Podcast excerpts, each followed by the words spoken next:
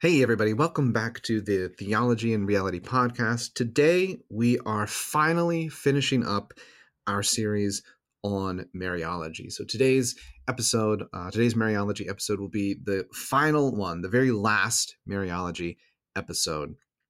And today's topic is Our Lady and the Church.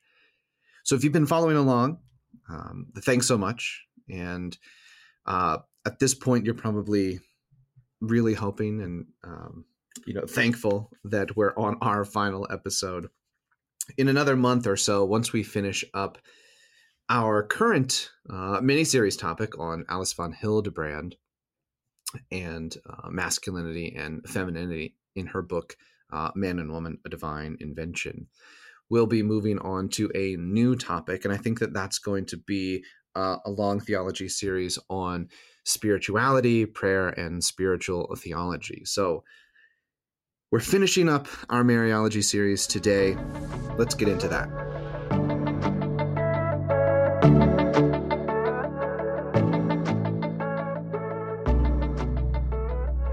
All right, so Our Lady and the Church there's something interesting that happens in the late 19th and early 20th century where there are a number of shifting theological emphases as far as Mariology goes. There was a reaction in the early to mid 20th century to the scholarship and theological trends of the late 19th century and into the early 20th century. A lot of this had to do with the liturgical movement that you see often um, a lot of people don't know much about that, but they'll know, okay, well, there's obviously a liturgical movement that goes on that eventually leads to, uh, you know, Sacrosanctum Concilium and Vatican II and change of liturgy and all that kind of thing. Most people just kind of know, um, you know, something like St. Pius X changes the age of communion to, down to seven, down to the degrees and that kind of thing. Uh, so you have the liturgical movement in that time period. You also have, which we've briefly mentioned a little off and on, throughout. You you have the tension, I suppose you could say, between the neo-scholastic movement that comes out of the Thomistic revival in the late 19th century versus the the, the new theology, the Nouvelle Théologie that comes about in the early 20th century with figures like uh, Henri de Lubac, Louis Bouyer, uh, figures like that. And third, you have the ressourcement movement, which was primarily a kind of French theological movement to go is as the the term, you know, ressourcement uh, hints at, right? A, a movement to, to, go back to the sources, to go back into the church fathers, back into scripture, uh, along with historical, critical, biblical studies. So in this time period, you have a lot of theological movement. Now, if we sort of focus in on what we are talking about here in, in Mariology, there was a reevaluation of the predominant way of doing Mariology, the predominant schema. So at the time, all you know, from essentially the, the scholastic period onward, the dominant model for doing Mariology was the Christocentric model or the Christotypical model. So, in other words, it was it was actually Christology which was the fulcrum around which a coherent Mariology was developed. So when you were talking about Mary and Mariology, you were always doing it in light of Christology. Now, this reevaluation occurs because there's a movement, a shift away from a Christocentric model to what we might call an ecclesiocentric or ecclesiotypical model. In this approach, the church is primary. And so the relation of the Blessed Virgin to the church is what was actually foundational. So it wasn't Mary in relation to Christ, it was Mary in relation to the church. And along with this new approach came a tangential question, which is this Is the Marian element to Catholic doctrine and piety to be minimized or maximized? There's a, a bunch of different reasons you might ask that question, which we don't have to get too much into. Um, but obviously, the two aren't; these two aren't related by an intrinsic necessity, right? So the the idea of which model should be followed, Christocentric or ecclesiocentric, isn't related intrinsically or by necessity to this tangential question of minimizing or maximizing a kind of Marian element to Catholic doctrine. But the two concerns began to merge due to many of the other factors around the time of the Second Vatican Council regarding the progressive or traditional lenses through which many, and probably too many things, were viewed.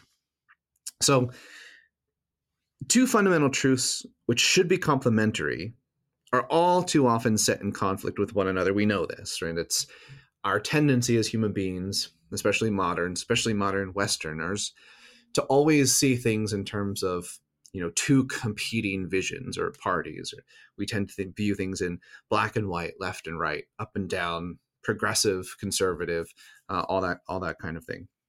So, for example, um, you know, we some sometimes the the priesthood of the baptized is put in competition with the institutional priesthood. Right? You emphasize one or the other, and so the question becomes about the church as a whole, about the laity, the privileges of every Christian coming into conflict with the institutional priesthood and clericalism and special privileges and this kind of thing. So you can see the same dynamic at work in this particular question of the church versus Christ in the way that we're doing Mariology and developing Mariology. So these come into conflict with one another, not necessarily, but from different viewpoints where you have some people think, okay, well, it has to be Christocentric against an ecclesiocentric, and vice versa. Resolve that in, in just a few minutes.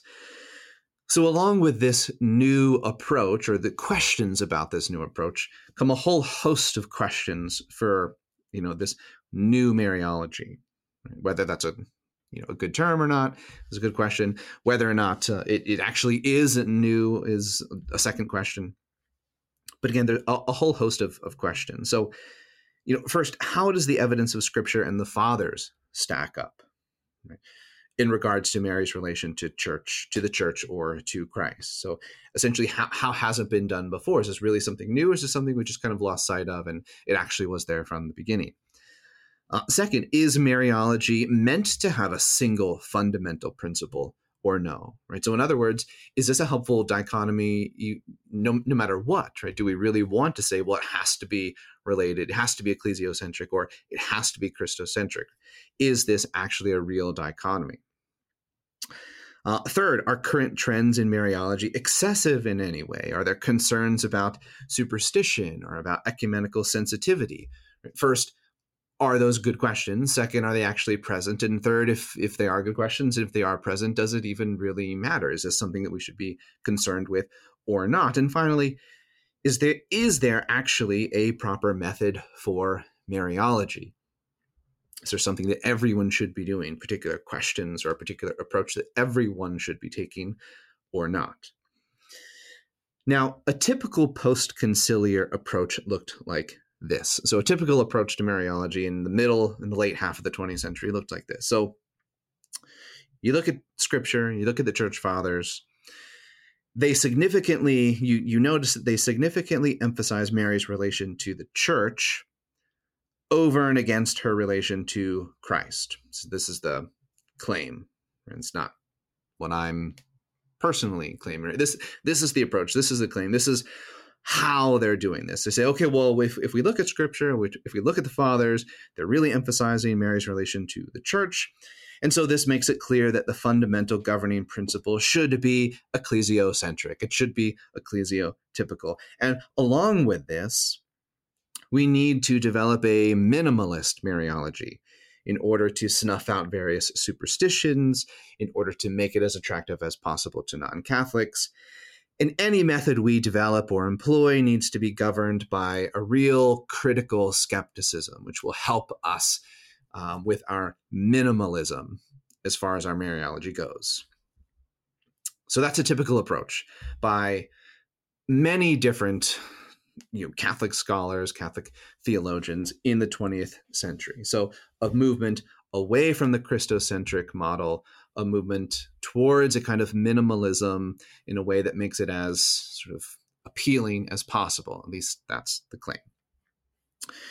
So how does, you know, so before we kind of answer a lot of this or try to solve a lot of problems that that might bring up, if we look at a number of different 20th century theologians on the subject, a lot of them will emphasize Mary as the church before the church, wanting to talk about how Mary embodies what the church is meant to be and who she is meant uh, who she's meant to be, how she's meant to act, how she's meant to respond to God in her own person. You kind of see that in the uh, the first chapters of Luke, right in the Annunciation. Well, Mary listens, she receives the word of God, she responds in faith, she obeys, she welcomes Christ into her heart, all that kind of stuff.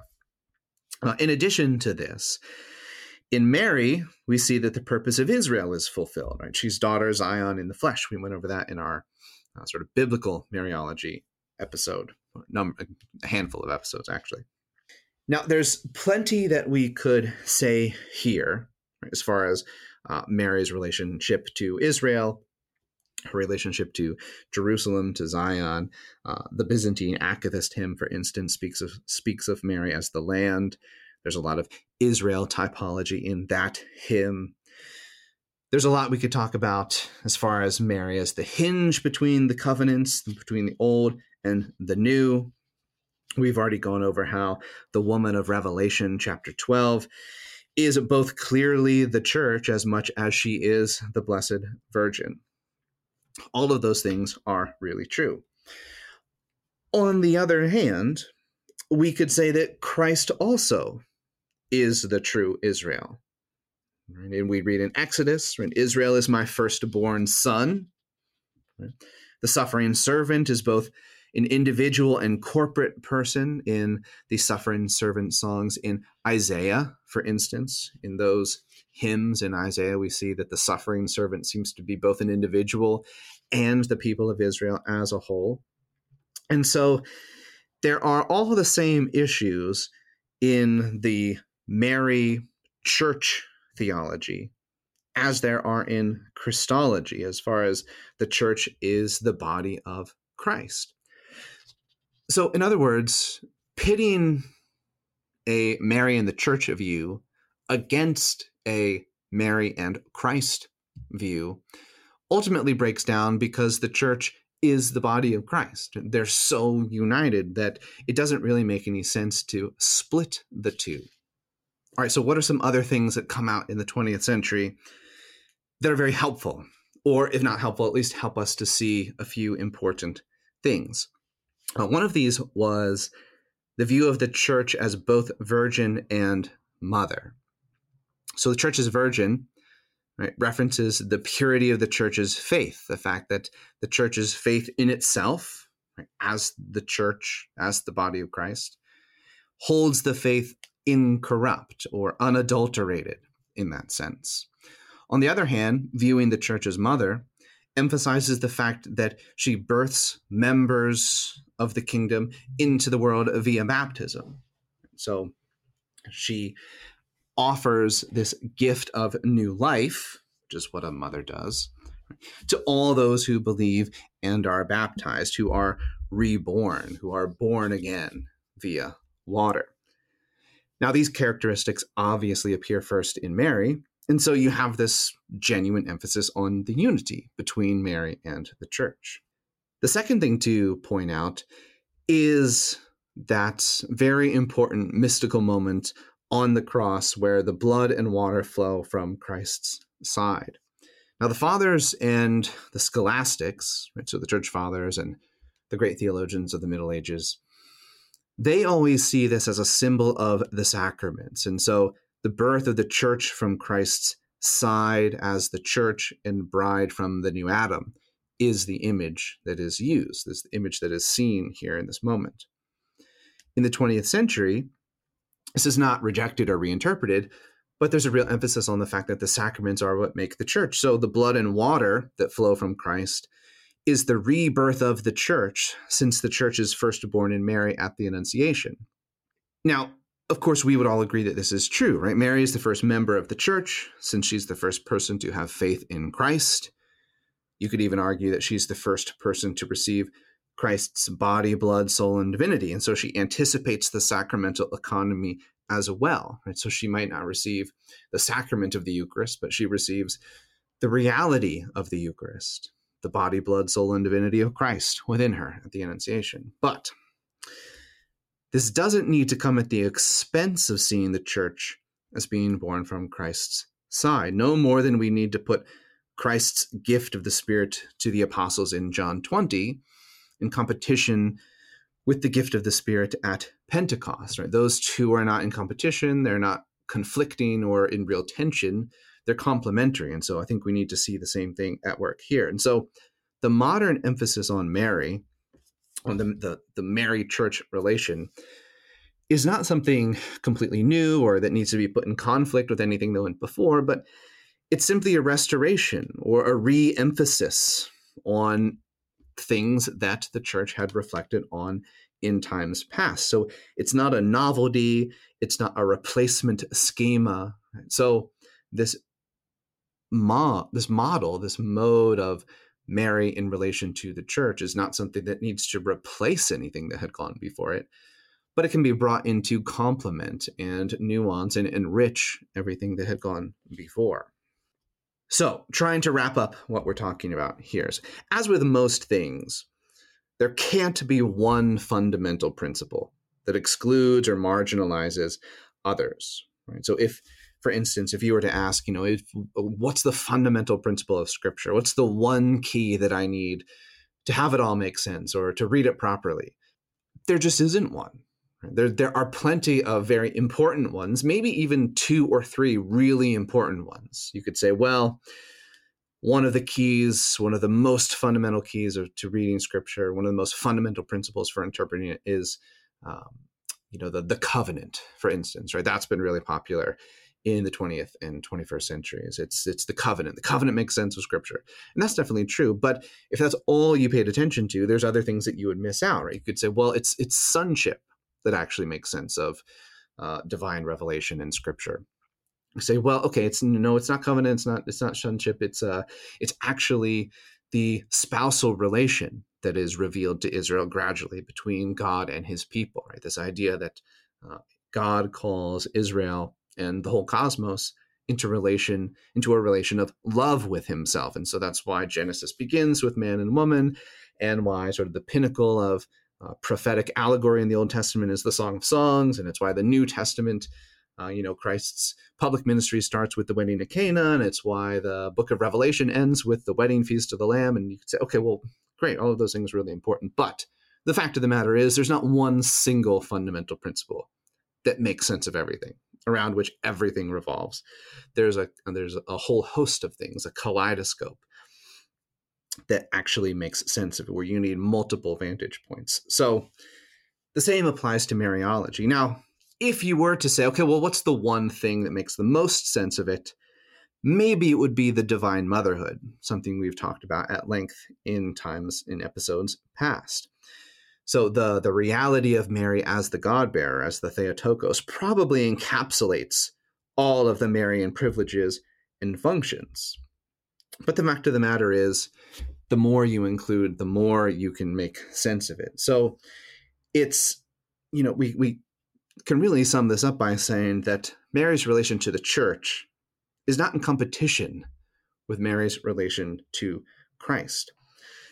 The 19th century theologian Matthias Scheeben, for instance, builds a Mariology around the principle of what he calls Mary's bridal motherhood, which probably does the best, I think, to, to synthesize the best of these two approaches. So Mary is the bride of Christ as his helpmate and companion. And she's also the mother of Christians. So she's the mother of St. John and all those who make up the body of Christ.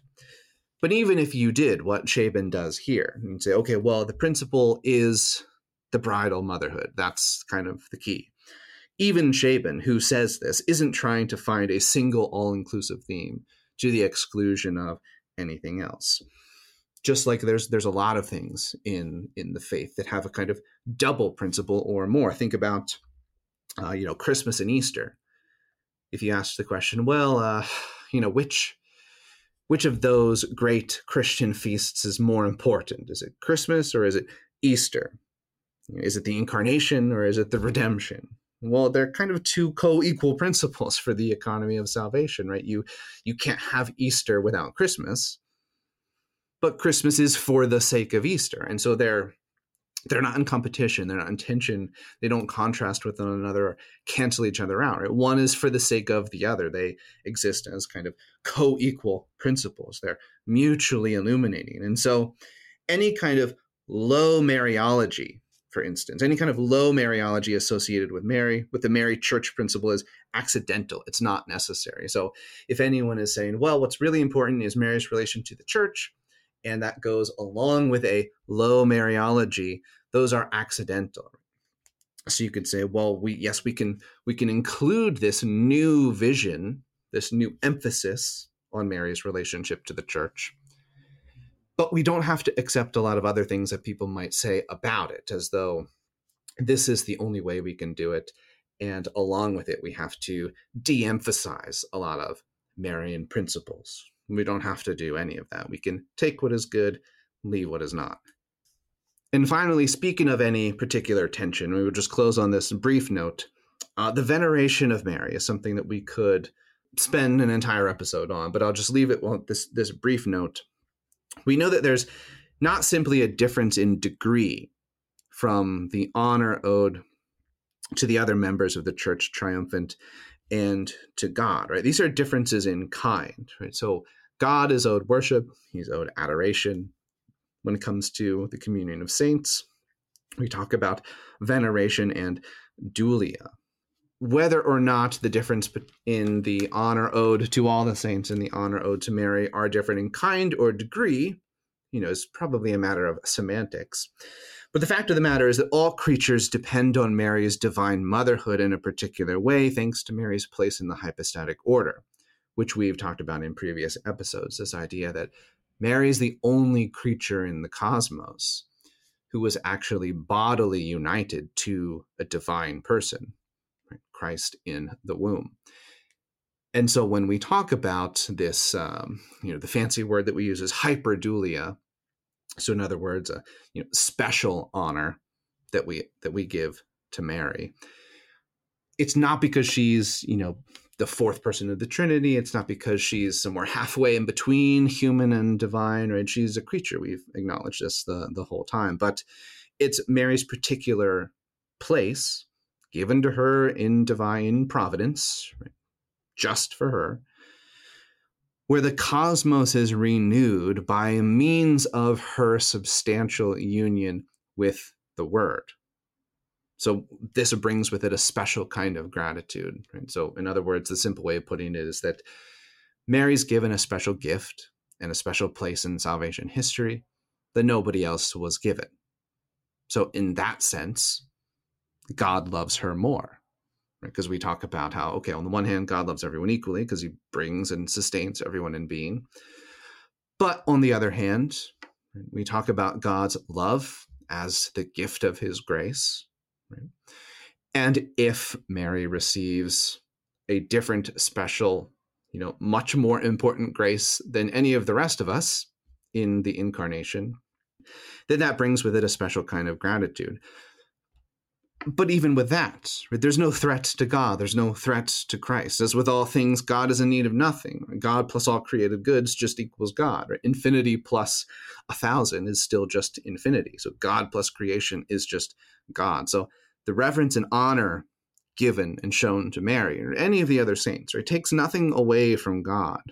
The, the way to make the most sense of this is to always, and I say this about a lot of things, and we'll kind of conclude on this note because I know it's been running a little bit long. It's when something doesn't make sense about the faith, try to find a parallel or an analog to family life.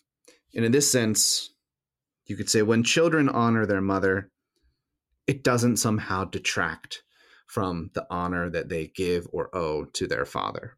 And so when honor is given to Mary or any of the other saints, it doesn't somehow detract from what we give or offer or owe to God in justice. They're two different things, right? You can do, you know, you can do two things at once, right? Two things can be true. So now imagine that the father literally created this mother you're supposed to honor and that's kind of the that's kind of the image it's kind of the reality that we get in mary. And you know it's a little bit of a cliche but there's a certain sense in which it's true where you know if we're commanded to honor our father and mother that's obviously what jesus did with his own mother and there's really no danger of us honoring mary uh, more than her own son did right? So you know how much more would this honor that we offer to christ's mother redound to her creator? So with that i know there's kind of a lot a little bit maybe a little bit scattered to try and finish everything off uh, with that ends our mariology series. So thank you so much for following along in this you know winding and months long sort of series through mariology from the biblical data all the way through the systematic and dogmatic and historical things that we've gone along. So hopefully this was insightful and helpful. All of the episodes are just still in the podcast channel in the archives.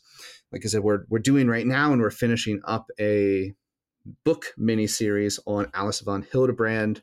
And so in a couple weeks, once we're all done that, we'll jump into our next theology series, which should be uh, spirituality, prayer, and spiritual and theology. So I hope that you will join us and sign up for that if you're not already. Uh, other than that, enjoy your summer. Thanks for being here.